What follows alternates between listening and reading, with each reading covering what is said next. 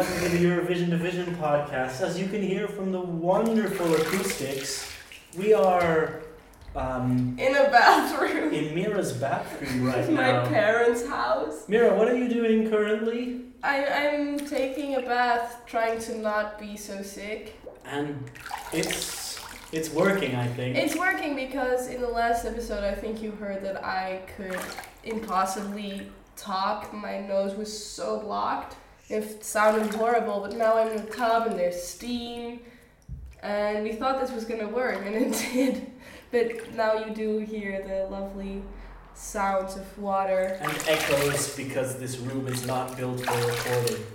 Yeah, I'm having a lovely time soaking in this tub. One of our favorite uh, countries last year was Norway, of course. Yes. You remember Merlin and Deborah Scarlett? Do I ever. Deborah Scarlett once liked a selfie of mine on, on Instagram, and it was the best thing that ever happened to me in my life. Honey, I gotta tell the truth.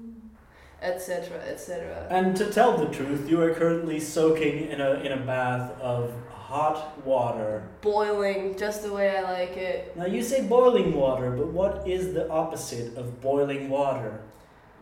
Ice water, cold water, freezing water. That's that's very close. Freezing water or frozen water. That is uh, something that Norway's talking about in their song for this year's Eurovision Song Contest. The song is called Icebreaker. It's funny because they're from Norway. What, why, why is that funny? Because of the fjords. I, I guess that's funny.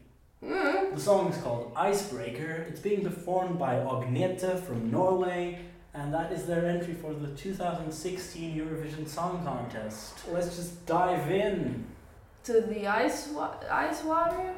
This is Agnete for Norway with Icebreakers. Go! Every single promise that you ever made, spinning in my mind like a hurricane. Baby, as I hear your mayday, mayday, I'll be your icebreaker when you're stuck in frozen water.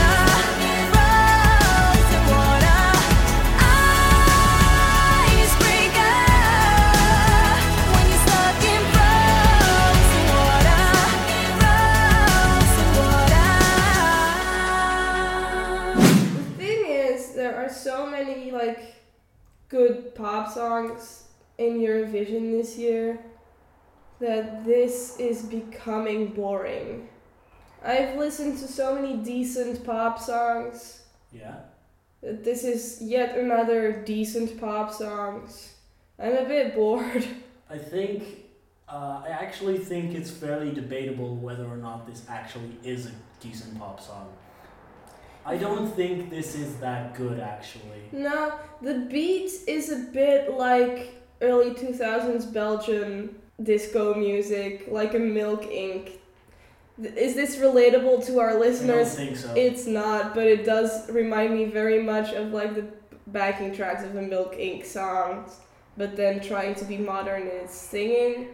But like the sustained note, I now kind of understand why you hate uh, the Czech Republic, because it is like that slow, sustained singing that seems like they just didn't want to write a song. That being said, I think this is a lot better than the Czech Republic song. Oh yeah, it is. Because this is catchy, even though my favorite part of this is how the verse starts out at a very... like kind of ethereal pace, and then just like a chorus slams into it at a completely different tempo. Mm-hmm. I really like how it just like, it's like being thrown in cold water. It just, the, the chorus really smacks you in the face because you're like, what? That tempo doesn't make any sense. Yeah, the tempo change is a bit confusing, but it's also not that groundbreaking or I... ice-breaking. Uh... Uh, That no, no, I'm, not. like, super impressed with it. No, I'm not impressed. I'm I'm actually mostly kind of thrown off by it. Yeah, it's a bit... It's weird, but not good weird. Nor- Norway was my favorite my ultimate favorite last year, and maybe one of my favorites of all time. Absolutely, for me as well. Um, but Monster I think... Like Me was just, it was such a fantastic song. I agree. I think for the last three years at least, uh, Norway's been on, on top of their game. They did two thousand thirteen very well with Margaret Berger and I Feed You My Love, which was very cool, very electro-based, lots of, I mean, it was it was very avant-garde at that point, and we haven't really seen anything like Margaret Berger until last year when Aminata did Love Injected, which was the closest that we got to that. Also one of my favorites of all time. And the problem is that this feels a lot like Margaret Berger light. It's not as as good or as striking as that song, and it also feels a bit clumsy. I, I yeah. think the, the tempo change to me feels clumsy. I mean, last year you had the fantastic composer Merlund yeah. making a fantastically, beautifully composed song. And compared to that, this song seems like a mess, composition-wise. It's, it's not made well. I agree. I've listened to this multiple times, trying to be like, wait, do I like it? Do I not like it? I'm still not sure. Uh, I think the chorus is catchy. I've said it's catchy. But I still think the tempo change will, the way that it did for me and other people, the first reaction is that it will throw people off, I think. Yeah, because this is my absolute first reaction. I've never listened to this song before. I, I feel like I want to listen to this again to kind of get it. Yeah, to I tr- get that to as try, well, though. Because I didn't get it this first time. But that's absolutely going to be a negative in the competition, because a lot of people won't have my reaction of like, let's listen to that again to try to get it. They'll just be like, that doesn't stick. Now this is in the second semi-final. I think it's fairly certain that this is going to go through to the final. Um, yeah. So people will, a lot of people will hear it twice. But then you're still like, yeah, but people have to vote for it in that semi-final before it gets to the final, you know? Um, yeah. But keep in mind that in Norway, this won with a, with a large margin over the second place, actually. Yeah. Did you listen to the second place? Um, there's an interesting thing that happens in the Melody Grand Prix in Norway. The Melody Grand Prix. It's a very nice name for a selection show. That's so good. Like that. They choose the, the best four to go into like a gold final. That's what they call it, the gullfinal. The, the, you know, the grand final, the, the, the super final as it's called, and, and then people vote again for one of those four. So the rest is eliminated except for the top four.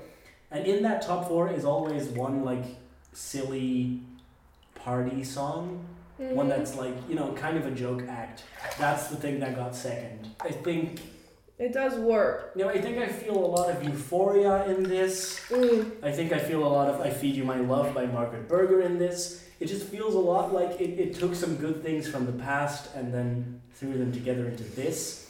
And it's also just very Scandi pop. Yeah. This doesn't give me any feelings. Okay, well that's not good, of course. Yeah, because this entire podcast is based on what my opinions are. Exactly. So... yours are the most important opinions, of course. So, what do you think? Good, bad, alright? Mm, it is alright. It's alright. It's medium. It's not bad, but I'm not seeing this go over five points above mediocre. Yeah, that seems fair. We've not really talked about her nails. Um, big and white? Big and white. Oh my god. Long, white nails. A little bit creepy. Yeah. yeah. I I want to see, like, if that becomes a trend, I want to see French tips become replaced with Norse tips. Uh, that's good. But I mean, that basically constitutes the song. It's alright, but it's not... I don't think it's a standout, but I definitely don't think it's bad anymore. I did at first actually think this was pretty bad. Yeah. I think that's where I'm at right now at first, and people will probably only that's listen to this yeah. one time, so... That's the fear I have. Most people who vote, vote because of something they hear for the first time. No. I mean, I think people will vote for this, though. It appeals to some sensibilities. Sure, sure, but it won't... It It might make it through second. It probably will no, make this is, it. This is, I think this is one of the definite qualifiers, actually. Yeah, for second semifinal, but it's going to be like sixth or seventh in second semifinal. Yeah, it's not going to be the winner of that semifinal. No. No. So, so it's also not going to do great in the final. See, that's the thing. I could be really surprised by it, but I don't think it will. You're right. I don't think yeah. it will. It will uh, lead the top. Uh, maybe we will get really surprised, and then I'll just be mad. Well, that's it for this episode. Make sure to tune in next time when we'll be talking about yet another country and getting just that little bit closer to, you know, talking about all forty-two songs in this year's Eurovision Song Contest. Ag- Agnete is in the second semi-final. That is on May twelfth. Uh, definitely make sure to watch that to see how well she does. We You'll will be, be watching. Yeah, exactly. Anyway, get out of that frozen water in your bath and let's heat you up. We're going to be listening to another song right after this. You're going to have to wait a little bit for that episode, but that's coming very soon. So keep tuning in to the Eurovision Division podcast. We're on SoundCloud, we're on YouTube, we're on Stitcher. You can subscribe on iTunes. You can find us anywhere podcasts are found. Bye.